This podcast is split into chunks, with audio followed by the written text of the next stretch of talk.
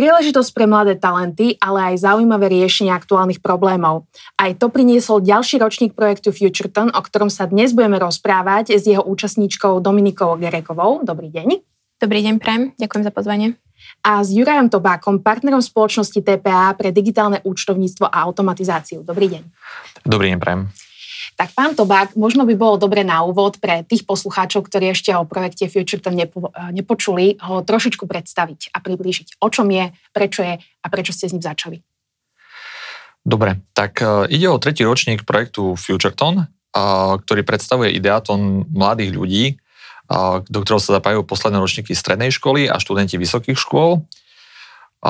Každý rok, vlastne každý ročník riešime nejaké tri témy.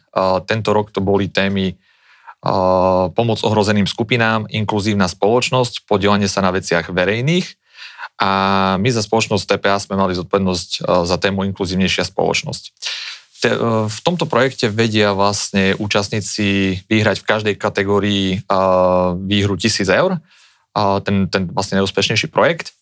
No a toto bol tretí ročník Ideaton FutureTon, kde nás teší, že za každým rokom vlastne počet účastníkov a projektov e, stúpa a rovnako sa zvyšuje tá kvalita tých projektov, no a je to vlastne tiež spôsob, ako my nejakým, nejakým svojim malým dielom dokážeme zlepšovať uh, spoločnosť okolo, a vlastne Slovensko a spoločnosť okolo seba. Aké projekty vás tento rok zaujali? Uh, tento rok nás zaujali projekty, ktoré boli zamerané uh, primárne na boj proti hoaxom, nakoľko toto vnímame ako celospoločenský problém, že, ktorý rozdieluje našu spoločnosť. Vybrali sme na prvom mieste projekt Hoxopus, ktorý vlastne vynikal tým, že bol veľmi rýchlo realizovateľný a veľmi rýchlo škálovateľný na celú spoločnosť.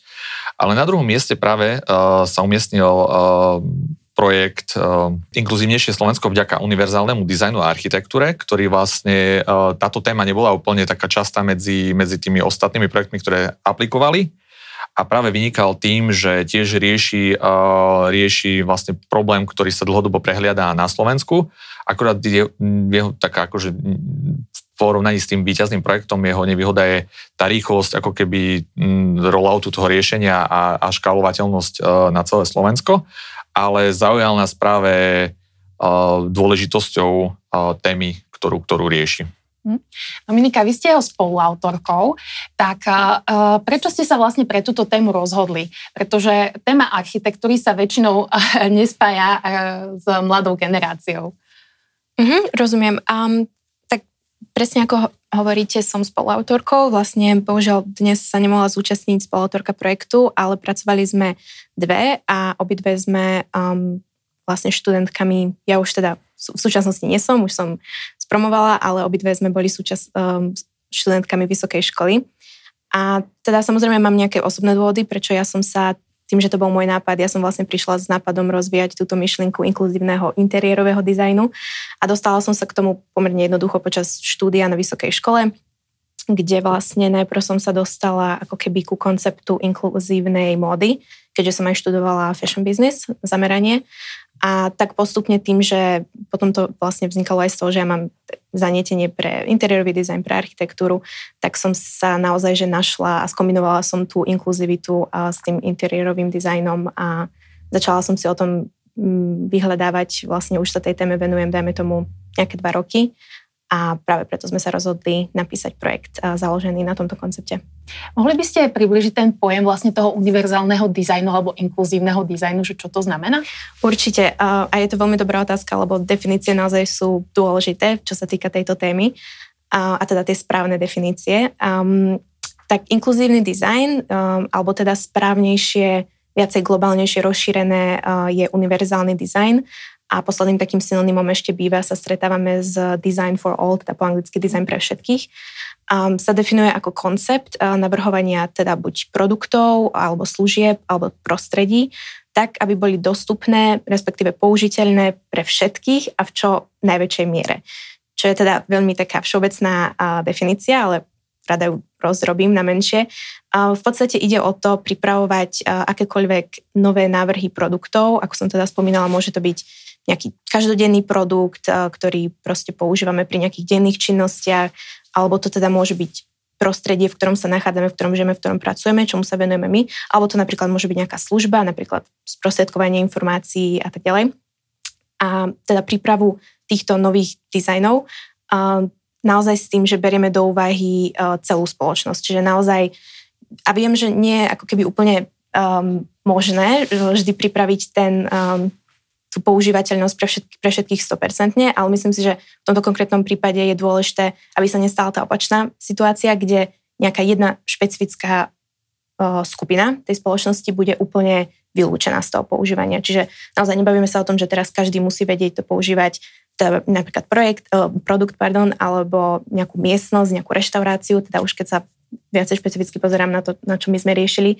Teda nebavíme sa o tom, aby to každý vedel na tých 100% využívať, ale aby sa náhodou nestalo, že doslova niekto zostane pred dverami, dajme tomu v úvodzovkách. Mm. Takže tak by som to asi definovala.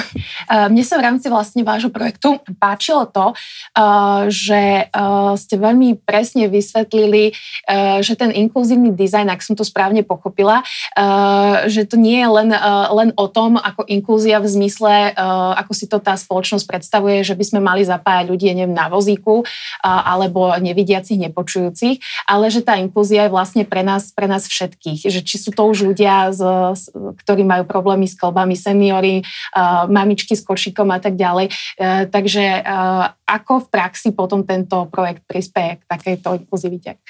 Um, áno, presne tak, máte pravdu a vlastne tam je naozaj dôležitá tá definícia um, správna, ako som aj spomínala predtým, správne si definovať to slovo um, handicap, alebo dajme tomu nejaké postihnutie, čo teda ja úplne nemám rada to slovo postihnutie, alebo nemám pocit, že to úplne akoby vystihuje, skôr teda využívame to slovo handicap, alebo teda pre ľudí, čo rozumejú angličtine, tak bavíme sa o slove disability.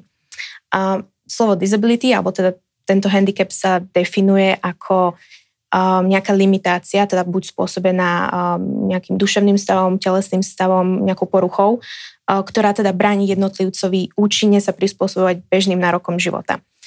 Um, no a vlastne ako ste aj spomínali, väčšina z nás, myslím, že nebudem klamať, keď poviem, keď sa povie človek s handicapom, tak možno taký ten úplne prvý obrázok, ktorý nám príde do mysle, je naozaj človek na vozíku, človek nevidiaci, s paličkou a tak ďalej, tak ďalej. Čo je samozrejme správne, títo ľudia patria do tej kategórie, ale je to naozaj len jedna časť, dáme tomu jedna kategória z tej skupiny. Um, toto všetko, tieto, čo som pomenovala, tieto handicapy sú trvalé, ale my vlastne rovnako rozpoznávame handicapy, ktoré sú dočasné a situačné. Čiže dal by som nejaký príklad, dočasný handicap môže byť naozaj, že niekto si napríklad zlomí ruku, tak samozrejme na nejaké, nejakú, nejakú dobu, pár mesiacov alebo aj do roka nosí uh, proste barle, má, má obmedzený pohyb, ale z tohto stavu sa dostane, nie je to do konca života. Čiže to je taký jednoduchý príklad. A vlastne príklad nejakej situačnej uh, limitácie alebo teda toho handicapu je presne, kde ten človek nemusí mať absolútne žiadnu, nič, nemá to nič spoločné s nejakým zdravotným stavom, ale napríklad je rodičom uh, a teda musí, nemá na výber, pokiaľ nechce sa nestarať o to dieťa, to dieťa nosiť a teda väčšinou, dajme tomu, že má zaneprázdnenú jednu ruku alebo teda aj dve ruky. Um, a to je naozaj iba ako keby situačná, alebo tá situácia, že rodič ho priniesla do tejto situácie, alebo napríklad tlačí kočík, alebo ešte veľmi dobrý príklad je, keď je turista v nejakom uh, meste a proste má so sebou taký ten, už poznáme, taký maličký uh, kufrík, teda niekto menší, niekto väčší. A a musí ho tiež ako keby so sebou nosiť. A tiež nemá na výber, lebo nemôže ho niekde nechať v strede mesta, ale proste sa postráda s tými situáciami, chodí do reštaurácie, chodí cez uh, mačacie hlavy v uh, historickom centre mesta s tým kufrikom a tiež má nejakú limitáciu. Takže my, ja teda rada rozprávam o tejto definícii toho handicapu v takomto širšom zmysle a častokrát ľudia prvýkrát si povedia, že aha, že my sme vlastne ešte sa nad tým takto nezamýšľali, ale na, naozaj je to pravda, že treba mať, treba byť troška viacej um, open-minded, po anglicky teda mať otvorenú mysel, keď sa rozprávame o tej definícii, že čo je to handicap a tým pádom aj čo sú ľudia s tým handicapom, lebo prídeme na to, že vlastne tá skupina je oveľa väčšia, ako sme si predstavovali. Určite. Tu by som, keď môžem, doplnil hodnotenie vlastne týchto projektov. My sme sa zameriavali na tri kritéria, alebo tri nejaké hlavné mm, body, ktoré sme hodnotili, boli, že originalita a unikátnosť myšlienky, zrozumiteľnosť, logika a úplnosť štruktúry projektu, spoločenský presah a dopad na iných a potenciál posunúť Slovensko vpred. A v princípe eh, to, čo aj mňa zaujalo konkrétne na tomto projekte, že eh, keď sa bavíme len o o vlastne percente populácie, ktorá má nejaký handicap na Slovensku, tak je to nejakých 15%. 15 až 17, áno. Plus, keď sa bavíme o dôchodcoch, tak je to nejakých 16%. A to teraz sa bavíme len o tých približne. A takže sme už niekde na 30% a teraz ešte sa nebavíme o tých všetkých dočasných a o tých vlastne turistoch a podobne. Čiže vlastne fakt sa to týka ako keby veľkej časti populácie a e, takže, takže ten akože zásah, ktorý keď to začne sa viacej uplatňovať, a tento in, a, e, inkluzívnejší dizajn alebo univerzálny, a, univerzálny dizajn, tak a, e, tak vlastne buď, nerieši to ako keby fakt len, že nejakú malú časť populácie, mm. ale je to fakt veľký zásah Takže, takže určite je to téma, ktorej sa treba venovať. Pomôže táto uh, téma inkluzivity, inkluzívneho dizajnu aj s problematikou uh, starnutia populácie, ktorej všetci čelíme?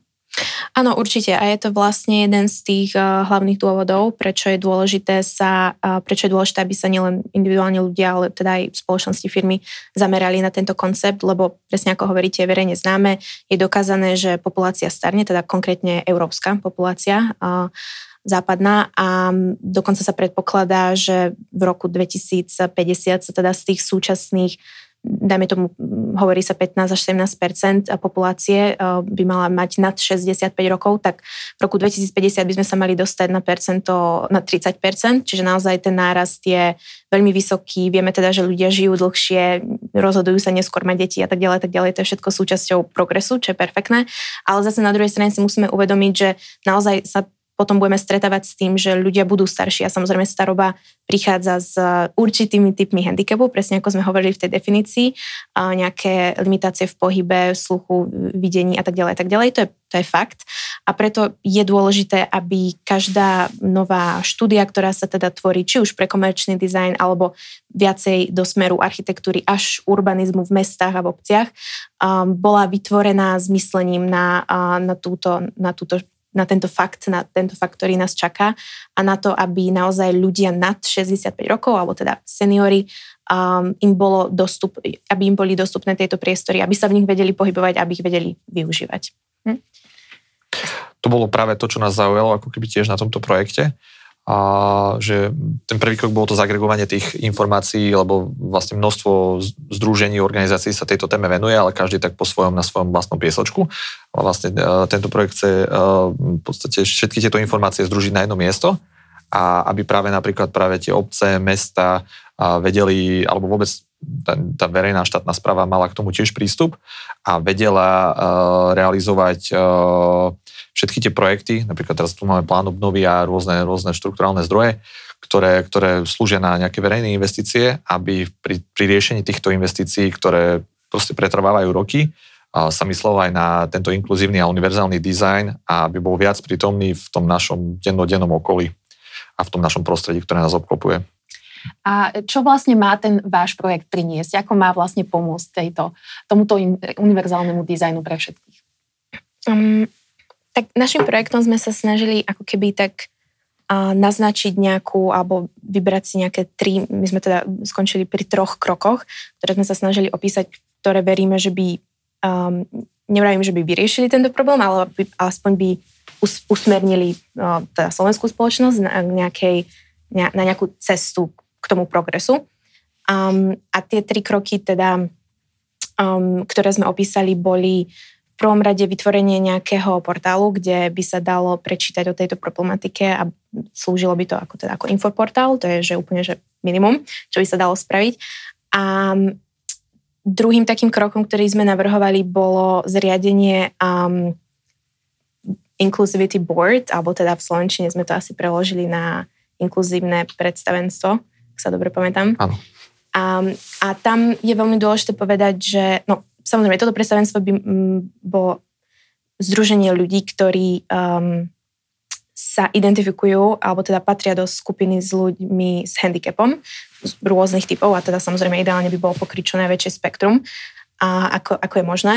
A tam je teda dôležitosť tohto predstavenstva spočíva v tom, um, my sa riadíme takým ako keby heslom um, nič o nás bez nás, mm-hmm. kde naozaj častokrát ešte aj teraz sa stáva, že ako keby ten um, zámer, napríklad nejaké spoločnosti, ktorá sa snaží smerovať inkluzívnejšou cestou, um, je dobrý, ale bohužiaľ tým, že pri tom procese toho návrhu tam nebol prítomný žiadny človek, ktorý patrí do tej skupiny, tak ten výsledok buď sa teda nestretol naozaj s, s tou odpoveďou, alebo nedosiahol teda tú 100% účinnosť. Takže my si myslíme, že naozaj základ tohto všetkého je um, um, nechať, nech sa podielajú ľudia z skupiny s ľuďmi s handicapom na tvorbe tých dizajnov, nech, lebo však proste predsa kto iný sa k tomu má ako lepšie vyjadriť. Um, a zároveň ľudia, ktorí naozaj, napríklad dajme tomu, že žijú s tým, dlho, uh, tým dlhotrvajúcim handicapom, tak sú perfektní um, pracovníci, perfektní zamestnanci, pretože čo si teda veľa ľudí neuvedomuje a častokrát teda má predsudky napríklad aj zamestnávať takýchto ľudí, ale oni vlastne um, sú kriticky rozmýšľajú každý jeden deň, lebo nemajú proste na výber. Musia ako keby preskočiť ten, uh, tú svoju prekážku a naozaj sú neskutočne kreatívni. Akože častokrát dizajny, ktoré sa napríklad uplatnili na také tie každodenné produkty typu príbor, uh, zubná kevka, um, štece na maľovanie, make-up a tak ďalej, sa vlastne inšpirovali tým, ako tie pôvodné dizajny, tie, ktoré neboli mienené na to, aby pomáhali ľuďom s handicapom, boli využívané práve že tými ľuďmi s handicapom a vlastne na, na základe toho sa inšpirovali tie nové dizajny, ktoré napríklad teraz vidíme, napríklad príbor pre ľudí s motorikou, s motorickými problémami a tak ďalej. Takže naozaj je to ako keby najlepší zdroj na, na, na, tú, na tú inšpiráciu a, a mali by byť účastní toho, toho procesu. No a čiže toto bol náš, náš ako keby druhý nápad, že zriadiť nejaké takéto predstavenstvo by naozaj nebolo na škodu. A na základe toho vlastne pripraviť asi nejaké, um, nechcem povedať, že prvé, alebo určite nejaká práca už sa vlastne diala. Ja by som teda chcela aj um, um, vyzdvihnúť, um, my sme sa inšpirovali prácou uh, skupiny CEDA, čo je teda Centrum pre inkluzívny dizajn uh, na Slovenskej technickej univerzite. Ale bolo by náš ako keby ten posledný krok od nás, s ktorým sme prišli, bol návrh pripraviť taký, my sme to nazvali, že toolkit, ako keby manuál, mm-hmm. či už pre um, developerov, čo teda plánujú otvoriť nejaké prevádzky, teda komerčné, alebo aj pre ľudí, čo si plánujú uh, proste nejako dizajnovať uh, akože súkrom, súkromný byt a tak ďalej, nejaké obydlia, aby mohli použiť um, tieto rady alebo proste nejaké overené techniky um, um, na prípravu tých interiérov, teraz už keď sa bavíme konkrétne o tom interiérovom dizajne a mohli ich aplikovať do tých priestorov. A čo je proste taká pomoc, také, také, mm-hmm. taký manuál doslova presne. Takýto manuál pre podnikateľov. Mm-hmm. A Možno to bude trošku nepríjemná otázka, ale prečo eh, by mali byť títo podnikatelia, developeri alebo architekti alebo stavbári eh, v súčasnej pomerne veľmi náročnej ekonomickej situácii vôbec motivovaní ísť týmto smerom? Prečo sa im to istým mm-hmm. spôsobom oplatí? Môže to byť nepríjemná otázka, ale zároveň by som povedala, že je to veľmi správna otázka, lebo predsa len na konci dňa sa bavíme proste o nejakej um, realite a predsa každý biznis musí byť profitabilný, každý nápad musí byť profitabilný. To myslím si, že na tom sa všetci zhodneme. Um, a našťastie mám na to odpoveď a možno pre niekoho prekvapivú. Um, ja teda si myslím, že existujú nejaké také tri základné dôvody, prečo by sa už všetci tí stakeholdery mali zaujímať o aplikovanie konceptu inkluzivity do uh, architektúry alebo interiérového dizajnu. Dva z neho sú teda spoločenské, ale jeden je ekonomický práve že.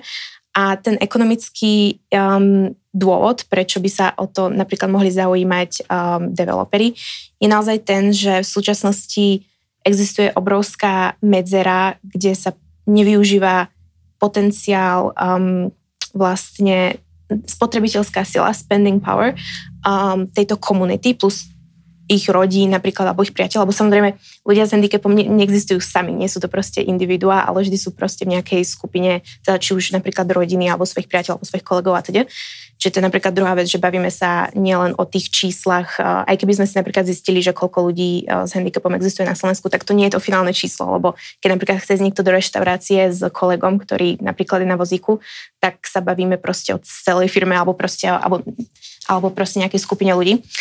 No a vlastne tá... Um, tá, štatistika, alebo... tá štatistika um, um, toho, uh, tej nevyužitej uh, sily uh, spotrebiteľskej, tak samozrejme sú na to rôzne dáta, ale tak hovorí sa väčšinou o 1,7 bilióna globálne. A teda samozrejme na Slovensku nemáme bohužiaľ nejaké štatistiky, ale tak bližšie by sa nám dalo porovnávať napríklad s Anglickom, kde naozaj sa jedná, tuším, o 16 miliard každý jeden rok, ktorý, ktoré sú vlastne nevyužité, ktoré vlastne biznesy uh, strácajú, dajme tomu, naozaj každý deň. Majiteľia proste prevádzok, reštaurácií, um, služieb, služieb um, každý jeden deň vlastne strácajú uh, zákazníkov, ktorí by mohli byť ich zákazníkmi, ale práve kvôli tomu, že nepripravili také prostredie, ktoré by ich privítalo, ktoré oni nemôžu využívať ako ľudia s handicapom, tak ich každý deň strácajú. Takže a myslím si, že toto je celkom dobrý argument na to, prečo um, mimo teda samozrejme tie iné, tie sociálnejšie argumenty, Um, tak toto je naozaj taký, teda aj na faktoch založený um, um, argument, ktorý by mohol presvedčiť presne aj, aj, aj napríklad tých developerov, keď sa zamýšľajú nad tým, že prečo by mali ísť do, do, do do viac inkluzívnejšieho plánovania. Áno, a investovať mm. do toho. A v akom stave je momentálne projekt teraz, respektíve čo pripravujete? Čo môžeme čakať? Tak pre nás vlastne aj zúčastnenie sa vo FutureTone bol taký pokus, um, keďže pred ním sme sa nevenovali projektu v zmysle, že by sme niečo začínali. Um, robili sme si teda research a sme si povedali, že ak sa nám podarí, alebo proste ak budeme vidieť nejaký úspech, nejaký záujem a potom ako napíšeme projekt, tak sa naozaj do toho vrhneme, čo sa teda stalo a sme za to veľmi radi. Takže naozaj teraz máme motiváciu ako keby prvýkrát sa na to reálne pozrieť aj z tej biznes stránky a, a vravím, že polovica nášho týmu je ešte stále v škole, takže samozrejme tam edukácia je priorita, ale, ale ja teda tým, že už eh, som doštudovaná, tak a od januára už teda nie som ani zamestnancom, nejaký trvalý pomer, tak som sa rozhodla sa venovať firme naplno a čiže štádium je veľmi skoré, veľmi babetkovské a, a hľadáme teda najmä dizajnerov, s ktorými by sme spolupracovali, či už slovenských alebo zahraničných, a, ktorí majú teda záujem, prípadne už aj skúsenosť s a, vlastne využívaním konceptov inkluzívneho dizajnu v ich návrhoch. Mm, tak držím palce. Ďakujem. A čo projekt FutureTon? Čo sa, na čo sa môžeme tešiť v najbližšom období?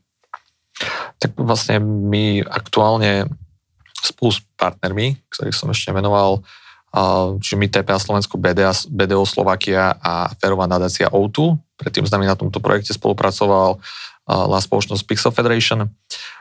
Budeme vlastne vyhodnocovať tento ročník. Máme, máme naplánovaný niekedy v polke apríla meeting, kde, kde vlastne si vyhodnotíme priebeh projektu, ako ho vieme posunúť ďalej. Určite plánujeme teda pokračovať aj v štvrtom ročníku tohto projektu. Opäť vyberieme témy. Témy vlastne vyberáme my, ale vyberajú ich, alebo teda vyberáme ich my, ale v spolupráci s tými mladými ľuďmi, ktorí, ktorých sa pýtame na, na tie témy, ktoré si myslia, že sú práve kľúčové, ktoré, sú kľúčové v oblastiach, ktoré ťažia Slovensko, kde, kde, kde máme veľké rezervy, kde vieme vlastne celú krajinu posúvať vpred. No a následne potom pripravíme tú osnovu a, a opäť, opäť v podobnom čase, predpokladám, čo niekedy koncom roka, sa e, bude otvorené prihlasovanie do projektov a, a potom vlastne niekedy začiatkom roka odovzdávanie tých projektov. No a čo by ste poradili vlastne všetkým, ktorí by sa chceli tohto uh, projektu uh, v najbližšom ročníku alebo možno ročníkoch zúčastniť? Určite odporúčam, a teda za mňa, určite odporúčam ľuďom, ktorí presne ako, ako Dominika mali nejakú predstavu, nejakú ideu, ktorú nemali príležitosť dať na papier a nemali ju možnosť nejak zhodnotiť, ale, ale cítil, že, že, že toto by bola téma, ktorej by sa chceli venovať, tak je to super krok uh, na to, aby, aby vlastne urobili ten re, reálny krok, dali to na papier, zamysleli sa nad tým a potom hľadali možnosti, ako, ako to posúvať ďalej. Výhodou tohto celého projektu FutureTon je, že okrem toho, že stretnete kopec rovesníkov, ktorí sú rovnako aktívni a uvažujú nad tým, ako posunúť e, krajinu alebo spoločnosť e, nejakým spôsobom vpred, tak stretnete vlastne aj e, partnerov a mentorov z týchto partnerských spoločností, kde, kde, ktoré, ktoré sú vlastne etablované firmy z biznisu, ktoré vedia potom pomôcť s rôznymi, rôznymi formami, či už je to mentoring, či už je to konkrétna nejaká stáž, či už je to či už je to tá samotná výhra v tom projekte, či už je to vlastne nejaký mediálny priestor, či už je to uh, potom aj, aj vlastne po tej samotnej súťaži, čo napríklad aj um, chceme diskutovať s Dominikou, možno, že nejaké spôsoby získavania financovania, investícií z rôznych zdrojov, ktoré, ktoré vlastne by mohli realizovať tento projekt. Prípadne prepájanie s tým biznisovým networkom práve, práve z daného, z ich vybraného segmentu. Čiže je tu, je tu veľa možností, ako, ako z tej idei v podstate spraviť niečo reálne, niečo hmatateľné a dostať to do života. Hm. Možno, Dominika, nejaký feedback od vás? Uh, ja veľmi súhlasím, um, pretože si myslím, že v nejakom živote toho startupu alebo proste presne nejakého budúceho podnikateľa um, existuje niekoľko takých milníkov, ktoré ho vedia naštartovať a vedia mu veľmi rapidne ako keby zrýchliť uh, ten, uh, ten rast toho projektu a FutureTon je určite jeden, jedným z nich, keďže naozaj um, um, je tam možnosť stretnúť sa s um, možno s niekým, kto sa už venuje tejto myšlenke alebo ju vie posunúť ďalej v rámci Slovenska a, a to je asi najdôležitejšie, pretože ak je aj dobrý nápad, ale zostane nekomunikovaný, zostane neodprezentovaný, tak, tak bohužiaľ je to škoda ho nevypočuť. Takže určite odporúčam každému sa prihlásiť. Tak eh, držíme palce projektu FutureTurn, jednak aj súčasným účastníkom, či už víťazom alebo ďalším projektom, ale aj budúcim ročníkom. A, takže toto bol Juraj Tobák, partner spoločnosti TPA pre digitálne účtovníctvo a automatizáciu a Dominika Geregová, účastníčka projektu FutureTurn. A ďakujeme, že ste si našli čas a prišli ste dnes do štúdia. Ďakujeme pekne. Ďakujem.